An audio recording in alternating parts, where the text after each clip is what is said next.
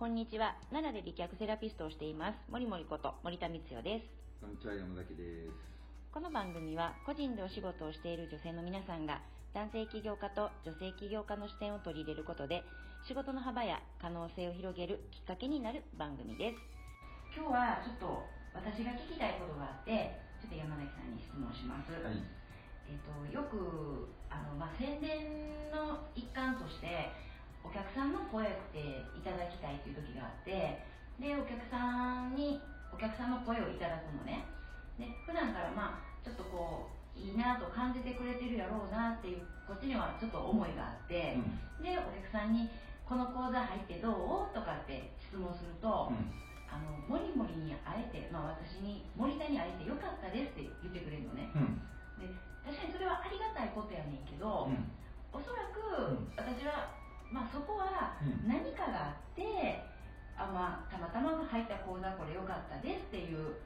あの感情を出してきてくれると思うねんけど、まあまあ言うてみたらこっちとしてはそのどうなったと。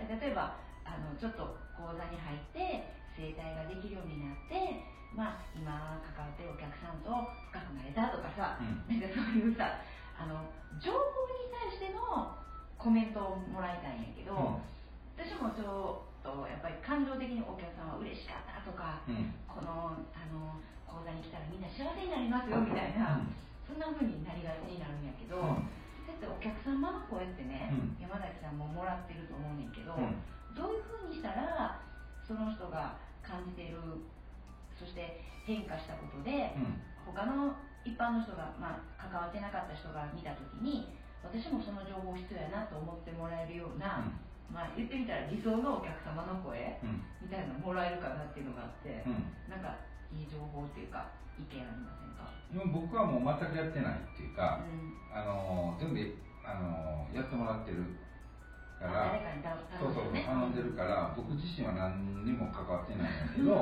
うん。例えば、その、えっと、どういうお客さんが整体院に来られて、うん。えっと、どういう、えっと、感動の声をもらいましたか？とか。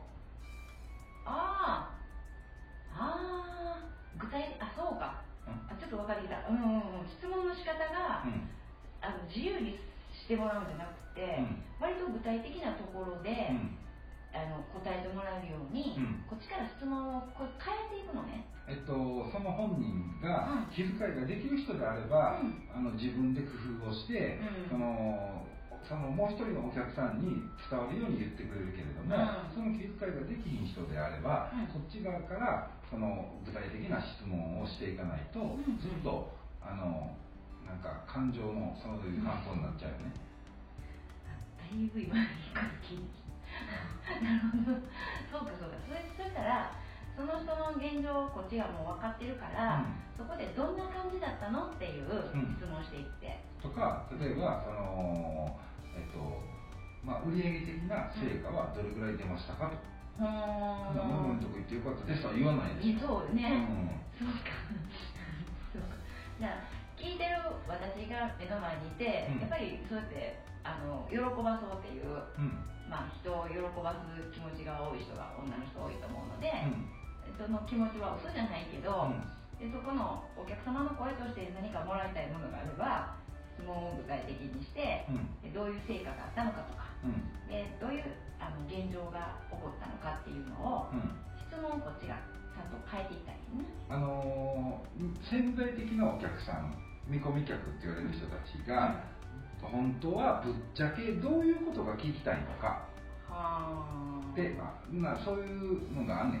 はあ。のー例えば整体の技術って本当にそこ行ってうまくなるの？と、あうんうんうん。ね、でどういう症状の人がいてどういうふうに変わっていってくれたのかそれはどんくらいの期間で変わったのかとかなんか多分そういうことを知りたいね。ああうん。だからその見込み客がどういう悩みを持ってんのかっていうのをこう持っといて。はあでその理想に本当にちゃんと叶ってくれてんやったら、うん。その生態で、えっと、練習して、えー理想に近づいてんやったらその答えを引き出すような質問がいるかな、ああそんなこっちは考えることは自分のえ例えば今言ったように講座があってうん。でその講座にこういう人に来てもらいたいなっていうのがあってうん。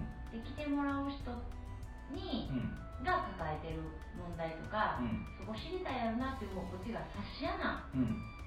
質問も分かへんわね。うん。おお、うん、そこの発想なかった。えじゃあ質問はそのぼやっとして。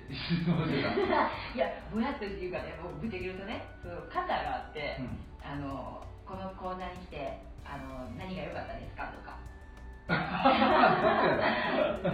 っちが雑やねんなその方はうん。サンプルって誰か持ってるから。聞いてくれたら。あそうなんや。ある？よおいただきに来ます。そういうことやね、うん。そしたら多分これねあのーまあ私だけじゃなくて整体サロンとかヨガ教室とかされてる方とか私もこれ今までずっとこれ悩んでてうん。そういえば。うん。お客様もこうやって実際にもらってではええこと書いてくれてるのよ。うん。例えばヨガをするようになって気分が明るくなってとかね。でもそのお客さんにじゃあその辺もらいたいなと思って最近ヨガ教室来てどうやったんって言ったら楽しいとかみんなと会えて嬉しいとかそんなんしか出てけえへんねんね。っていうふうにあのお客様の声っていうのはぼやっとした質問をしてしまうとお客さんがあの、まあ、その時湧いた心感情を言うようになってで結局そのお客様の声をあの他の人に見せたってよかったねみたいな感じになりやすいと思うねんね。